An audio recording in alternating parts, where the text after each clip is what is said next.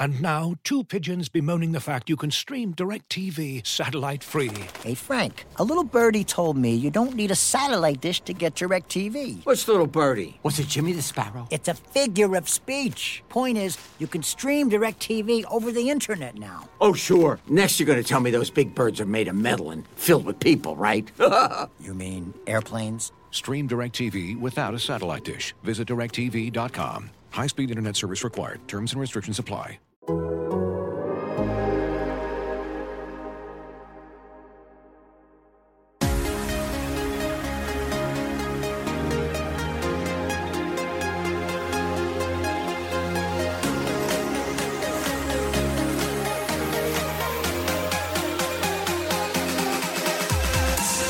Hello and welcome to the Athletic Soccer Show. It's time for our World Cup semi final preview show. My name is Jack Collins and I will be your host once again today. And I've got two very special guests joining me. First up, I've got the Athletics Michael Bailey to talk about Argentina versus Croatia. And then after that, in part two, got Tifo Football's John McKenzie talking about Morocco facing off against France. But without further ado, let's get into this and let's get Michael on here. So, on to the first semi final that we're previewing today. I'm delighted to say that I'm joined once more by Michael Bailey of The Athletic on this show. Michael, welcome back to The Athletic Soccer Show. It's a real pleasure to have you back. Well, thank you for having me back. That's a bonus, so I'll take it. Yeah, it's, it's, it's great to be here. Uh, I'm really excited uh, to talk to you about this one. I'm really excited about this game, full stop, to be honest. I think there's so much left in this tournament. Obviously, we've seen thrills and spills throughout it, and there was going to be narratives, whatever happened. But throwing up Luka Modric against Lionel Messi once again in a World Cup, especially after what happened in 2018, where Croatia absolutely rampaged through Argentina in the group stages. And a lot of that chat around then, I remember, was that whole LM10 doesn't stand for Leo Messi 10 anymore. It stands for Luka Modric 10. Uh, they crossed swords again at a far sharper point in the competition this time round. It's interesting because Croatia don't have they are not the same team as they were four years ago, but there's a lot of the core that remains and a lot of the values that took them through that tournament still very much present within this Croatia team. Whereas Argentina feel reinvigorated from that 2018 edition. They feel like a completely separate unit. Yeah, yeah, they've big changes for Argentina. I mean, the thing that sticks in my mind for them is in some ways, maybe losing um, their opening game to Saudi Arabia was was was uh, was a blessing in a way because now that they've qualified, it wouldn't have been obviously if they'd gone out. But you know, it just it just sort of shed their unbeaten run at a time where it didn't really cause them too much damage. Because the fact is, they've been in wonderful form. They won the Copa America. I think it was their first tournament since '93.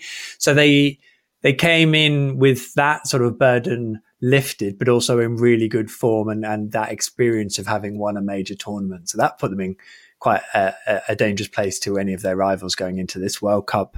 They are renewed, but yet they've also got you know someone like Lionel Messi who is. I, I think just desperate to write the final the final chapter in a way that sort of missing link and obviously him and him and Modric will know each other very well from from from Spain and, and their time in, sort of operating in, in La Liga, um, and then Croatia. Croatia. The interesting thing for me for Croatia is that up until the quart, uh, the quarterfinals against Brazil, they looked like a team that were, you know, sort of just trying to stretch out uh, what they could do as best they could for as long as possible and just hang in there. I actually thought against Brazil they were they were outstanding because of how well they moved the ball. They they controlled the game and they really posed some significant problems to Brazil, and and that was that was you know a sign of what Croatia have been at their very best. So it does it just just puts this game in on into such an interesting position going into it because Argentina will come in with with so much excitement as to what they can still achieve, and I think Croatia are still proving they're just one of the best sides in the world at, at what they do, and they maybe can have that last hurrah without it looking like a tired team that's maybe just gone a little bit um, on longer than it should have done, even though they've got a few good young players coming through themselves. Yeah, I think that's a really interesting point because I think there was a sense with some of the teams that we saw in the group stages, you know, Belgium in particular, but Wales as well, I think stand out in this regard, that there was just a few players for it, which it was one tournament too far. Uh, and, and those players had maybe held those nations not back. That's unfair on, and, and would be a disrespect to the players that had taken them to this point, but just felt like there was just not enough in the tank to get out of it. And we're talking about Belgium like this, but Romelu Lukaku had a slew of chances in that last group game that would have knocked Croatia out of this tournament. And here they are now beating Brazil on penalties. And I think it's really interesting what you said in that they felt like they kind of inched into the tournament. They've just sort of ground through what they need to. And then suddenly they exploded into life. Whereas Argentina obviously started with that huge setback. And from then, I think they've grown game by game. And, and every single performance, I think, has offered something new or a new dynamic to what Argentina have brought to the World Cup. And so when you're trying to analyze this, it's quite difficult in many ways because I'm pretty sure I know what Argentina are going to bring to the party. Although, if Angel Di Maria comes back in now and they change that shape again, does that alter how they're going to play? I'm not 100% sure, but I think Argentina are going to stick with what we've seen in the last couple of games with that five at the back that worked so well against the Dutch. But I don't know what Croatia are going to see because they'll be completely and utterly fearless now, having knocked the number one seeds out. Yeah, I mean, what Croatia do, they're just so awkward, as I said, and and they they they don't they don't win many, as we've seen, but they just they're so hard to they're so hard to beat. That's the thing, and so um, you, you kind of you know there are there are tactical nuances with it, but with, with Croatia, they're just very good at finding a, a way to hang in there. Um, with with Argentina, it was against Saudi Arabia. I thought they were so passive, and it just felt like it. I think they just thought they would be fine, and then five five minutes into the second half, they weren't, and they didn't really know what to do about it. Uh, and obviously, it was ex- exceptional momentum around that entire game anyway. But their their coherence in how they're playing, I thought they they still struggled with that against Mexico. But then it just started to to, to come, and, and certainly in the knockout stages, they've looked much more uh, able to to sort of pick out what they're trying to do, the best ways of of using Messi. And I guess that's kind of rediscovering what had got them some success, sort of over the rest of the year previous to that. So um, yeah, I, I, it's it is going to be.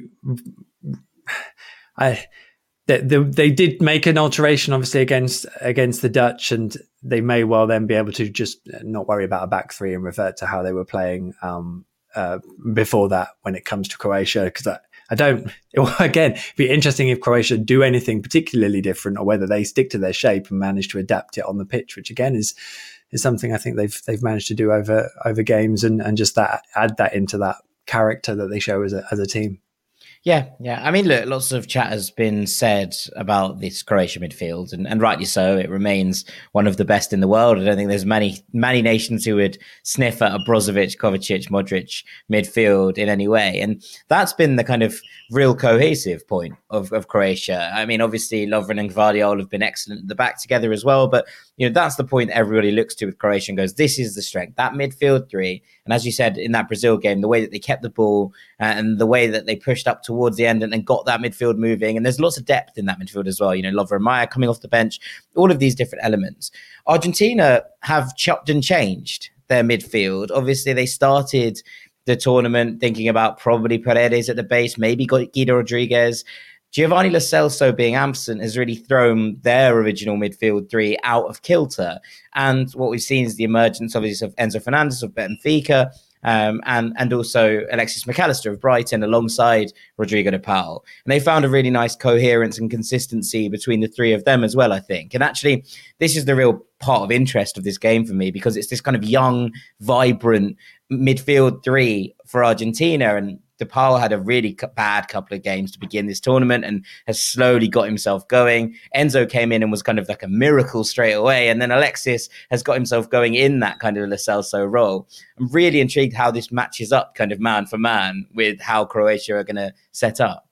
That, I think they're a great example of a, of a team um, for a tournament growing into it because you've seen them sort of progress and get better and better with each game. And just so they're obviously training with each other. They all know each other really well, but just that in game understanding and trust almost from playing those minutes. That's where the momentum really comes from a side developing.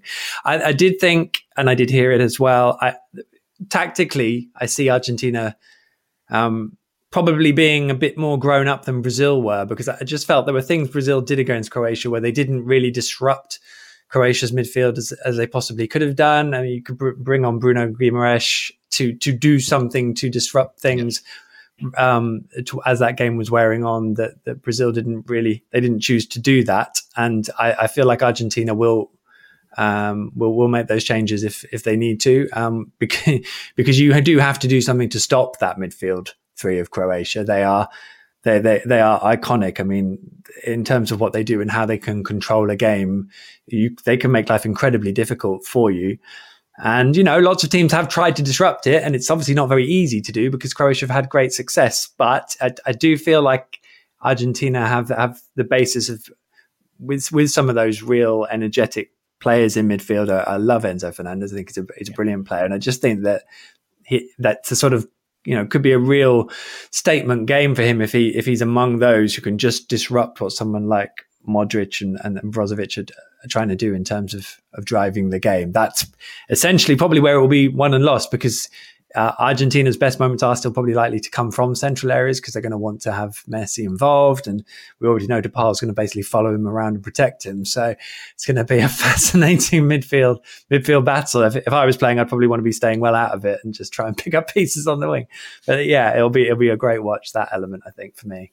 Yeah, definitely, definitely. It's it's going to be really intriguing. I mean, the other kind of big battle, I suppose, is not necessarily between players on the pitch or, or in positional senses, but actually kind of the emotional battle here, because this feels like two very distinct emotional narratives. And there's a brilliant article on the Athletic by Oliver Kay about Messi and Argentina's heightened emotions and whether that is actually a major strength or it could be a major weakness. But I mean, the way that I've kind of pitted it is Argentina have this overriding emotional sense flying with them, like a sense of narrative purpose pushed onwards by the wings of fate towards this kind of final World Cup for Lionel Messi.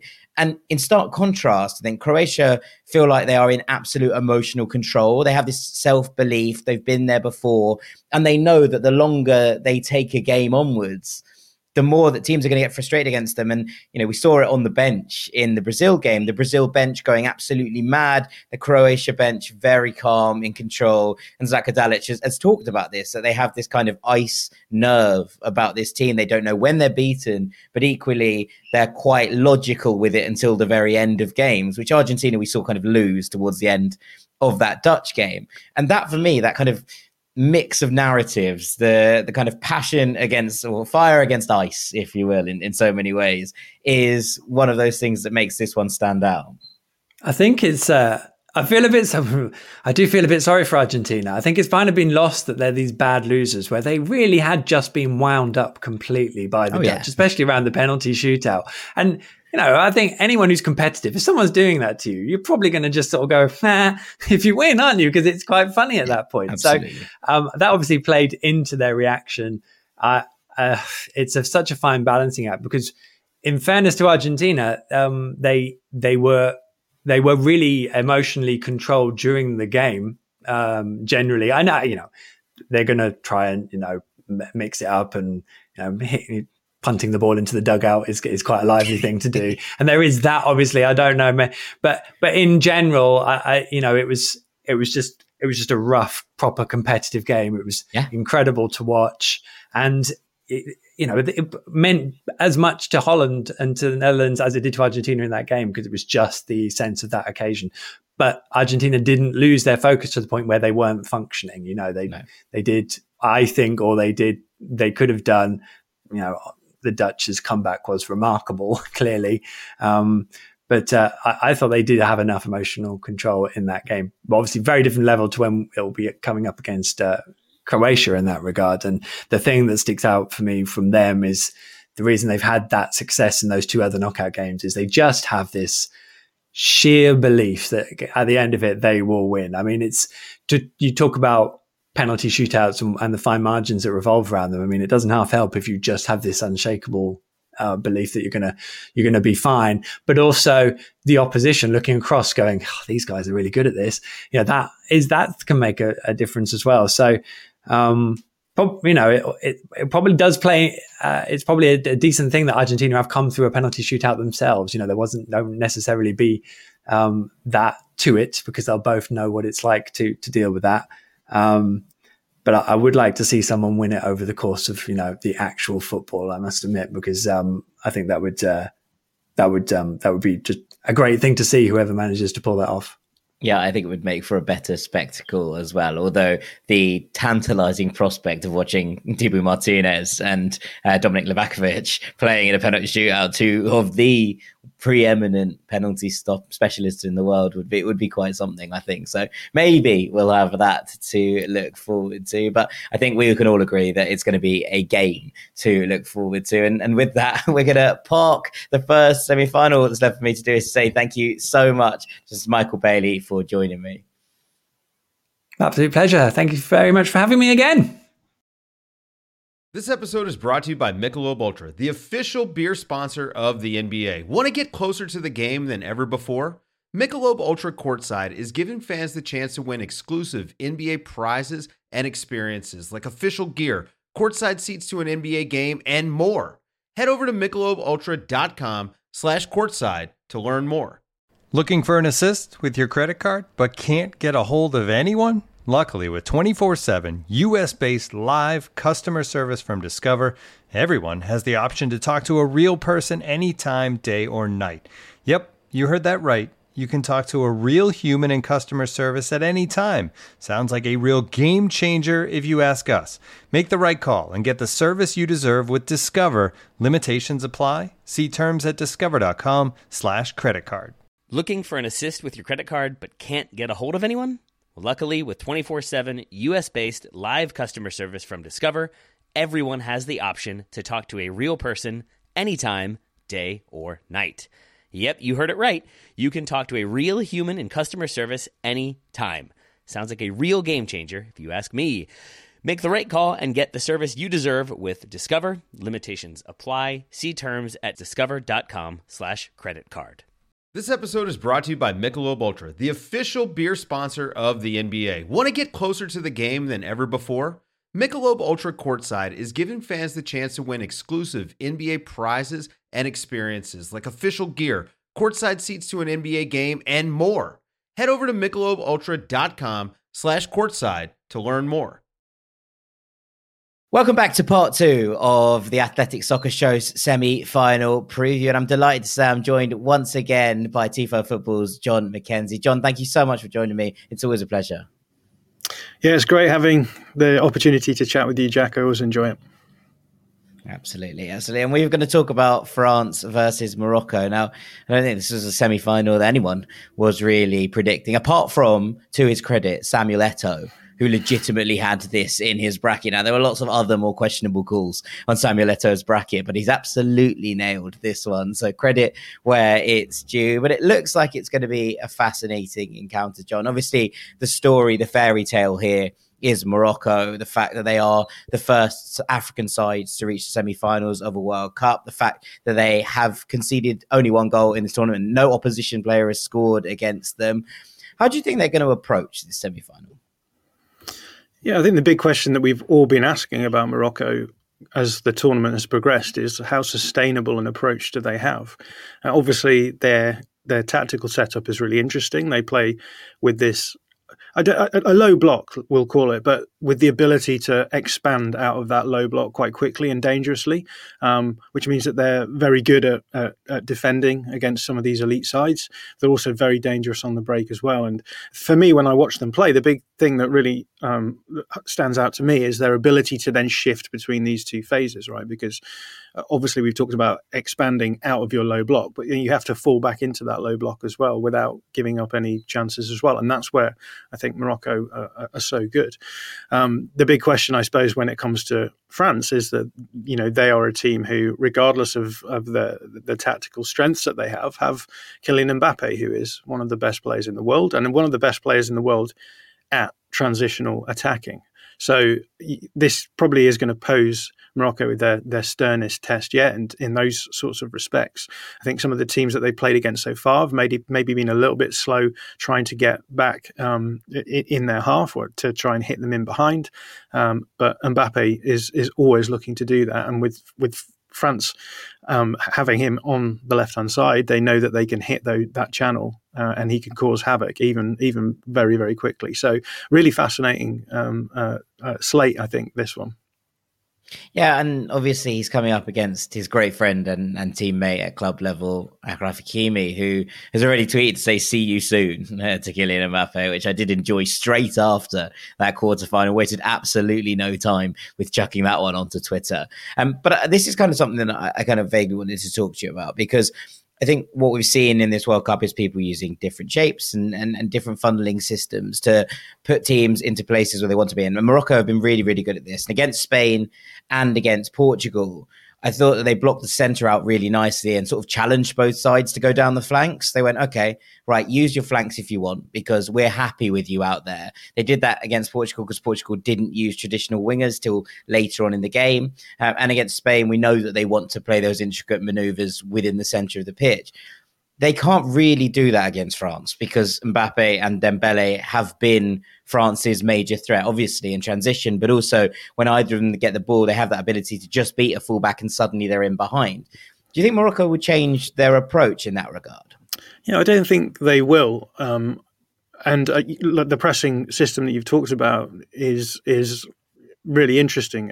As you said, there's a lot of teams who are, are kind of happy to let uh, opposition oppositions build up in wide areas, but they'll throw an extra player in there to just give a little bit more coverage.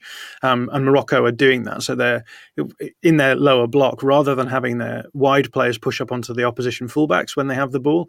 What we're seeing is their number eights pushing up as well. So essentially, just allowing the weakness to be in this in the center of the field where they have Sofyan Amrabat, who is a really smart positional defender.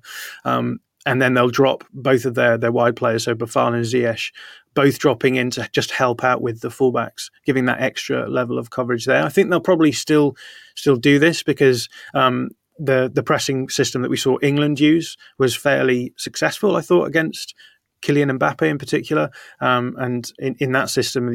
Um, the, the, the way that England did it was just by keeping Kyle Walker deeper, allowing John Stones the ability to to uh, push across as well, but also um, making sure that the Bukayo Saka was dropping in as well.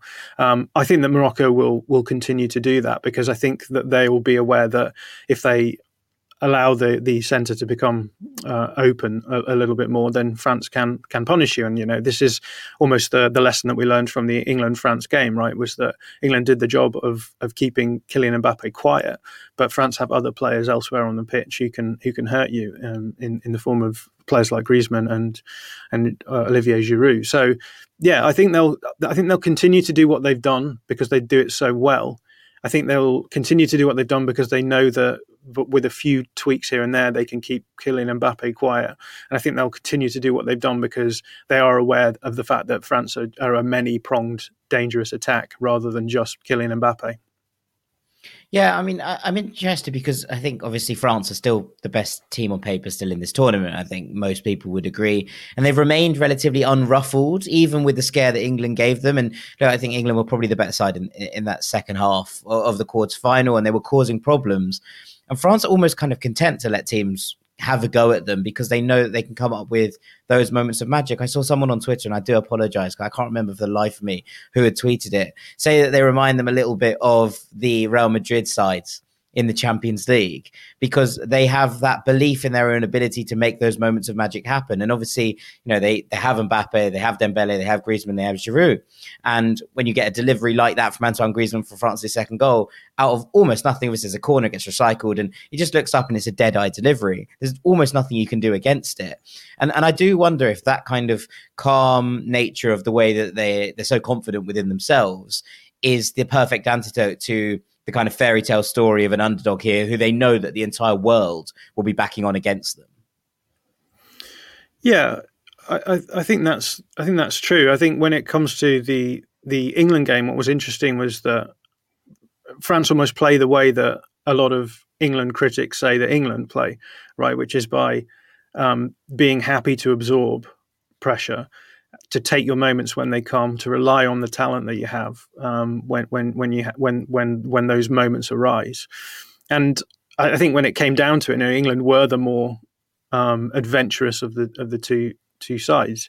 Um, I do think that it was a lot closer than maybe a lot of people are saying because I think those two penalties sort of exaggerate the the sort of danger that England were posing, but they were definitely the team who were posing the the, the more dangerous options. And I think the, the, the question then is like, how does that um, transmute into this next game? Like, does yeah. that suit Morocco? Will they be happy for for for France to be to, to be relying on those moments and just focus on making sure that those moments are not dangerous when they arrive. And everyone's been talking about Morocco's defensive credentials, and they, they have been excellent. I believe they've only conceded a goal from from the boot of their own player in this tournament. Um, if you look at the the um, the game against Portugal, Portugal had seventy two percent possession in that game. Uh, and yet, when you look at the chances that they generated, if you work out the average expected goals value for each of those chances, it was around 0.6, uh, 0.06, 0.07. Um, and you would expect a team like Portugal to be putting chances up like 0.1, 0.12. So about half as dangerous those chances as you would expect. So they're clearly doing something right uh, in that in that respect. Um, and I, I, think that's what they, they they should focus on because I think that that France are going to be um, probably um, forced to play in in a different way in this game. Yeah. Um, and yeah, I, I, I think that give France the ball, absorb the pressure, and then try and hit them in those moments, and that's how it, it happened against Portugal. But the big worry I think is going to be the, the, the Morocco team just feels quite raggedy now. It feels as though they're playing a really high intensity form of football. Right, they're playing a low block, but it's a very aggressive low block. They press out with their eights. Um, they they have their their wide players dropping in and helping out. Um, that means every time they're going forward, they're having to cover a huge amount of distance, um, and it's absolutely exhausting. I think there's a very diff- the big difference between the first half and the second half in those two games in in that last game, uh, because I think in the first half Morocco looked completely assured and in control, and in the second they came out and there were there were gaps, was, there was open spaces. Now Portugal didn't punish them for that. Um, and again, you can argue that, that that's down to the the ability that, that Morocco have to defend. But uh, at the same time, you feel as though this is another step. It's another game on. You've got players who you're you're still concerned about their fitness, and um, you've got players out with with um, suspensions, etc. The, the big question is like, what toll is the the extent to which they've gone through this tournament now going to have on them? Yeah, agreed. It's one of those where the defensive line feels a little bit like the walking wounded, doesn't it? You know, can Saiss play? Can Aguerd play? Can Mazraoui play?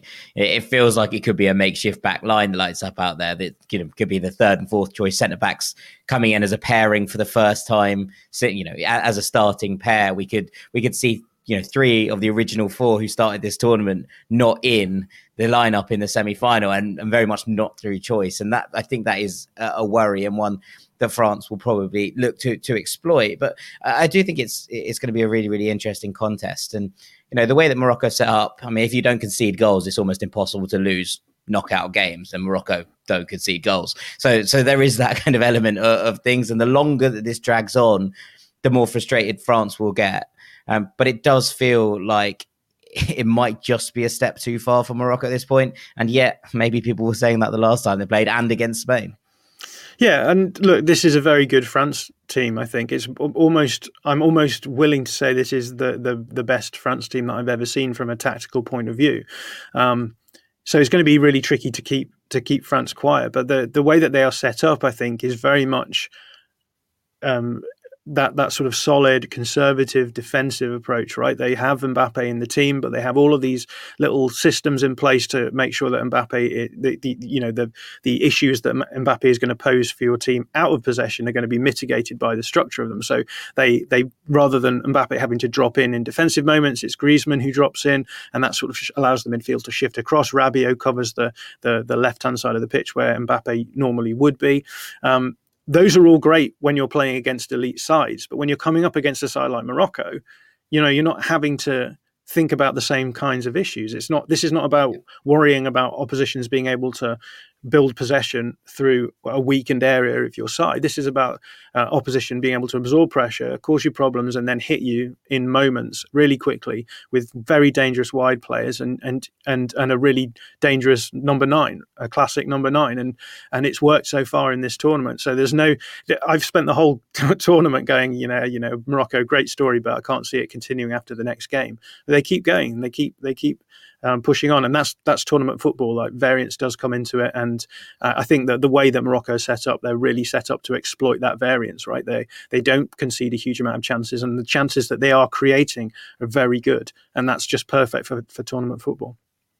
Yeah, yeah, and, and, and kind of to close it off, and, and on that note, it does feel that you think that Hakim Ziyech will have watched that game and watch Bukayo Saka torment Theo Hernandez at times, uh, and Sofiane Boufal would have watched the other side and and seen that Jules Koundé, not a natural right back, can be got at as well. Now, I didn't see there wasn't much of that down England's left hand side in the last game, but we've seen that across the course of the tournament. Those two players will be looking at that and thinking, we are the main opportunity creators here. These are the options where we can take it, and that kind of suits them to a point, considering that's where a lot of these overloads have come from. Yeah, I think that the the game plan for Morocco has to be try and draw France out because I think I've I've seen a few tactical cam uh, footages of, of, the England game back, and both England and France were just very very conservative in terms of pushing defensive players forward. The big thing is going to be if Morocco do cede a lot of possession to France, how they push those players into more advanced positions and then leave the space in behind to be attacked. We know that Theo Hernandez is a, a very aggressive fullback. Um, so I would expect to see him being the player who pushes forward and then the rest of the back four shifting into a three. But that does leave spaces in the wide areas to be exploited. And I think this is what it's going to come down to from Morocco. Can they weather the storm of, of the French attack? And if they can do that, is there then spaces in the wider areas? Are they able to draw that defense out and and and make the most of it? So yeah, I think it's going to be a really fascinating battle. Yeah, great. And uh, we know that they will have a capacity crowd behind them, uh, willing them on all the way as well, which may well have something to say in the outcome of this game. John, thank you so much for joining us again here on the Athletic Soccer Show. It's always such a pleasure. Yeah, it's great coming on. Thanks very much. Well, that's pretty much all we've got time for here on the Athletic Soccer Show. Those are your two World Cup semi finals previewed. Thank you so much to my two guests, to Michael Bailey and to John McKenzie for their wonderful insight. I've been Jack Collins, and we will see you ahead of the final. Take it easy.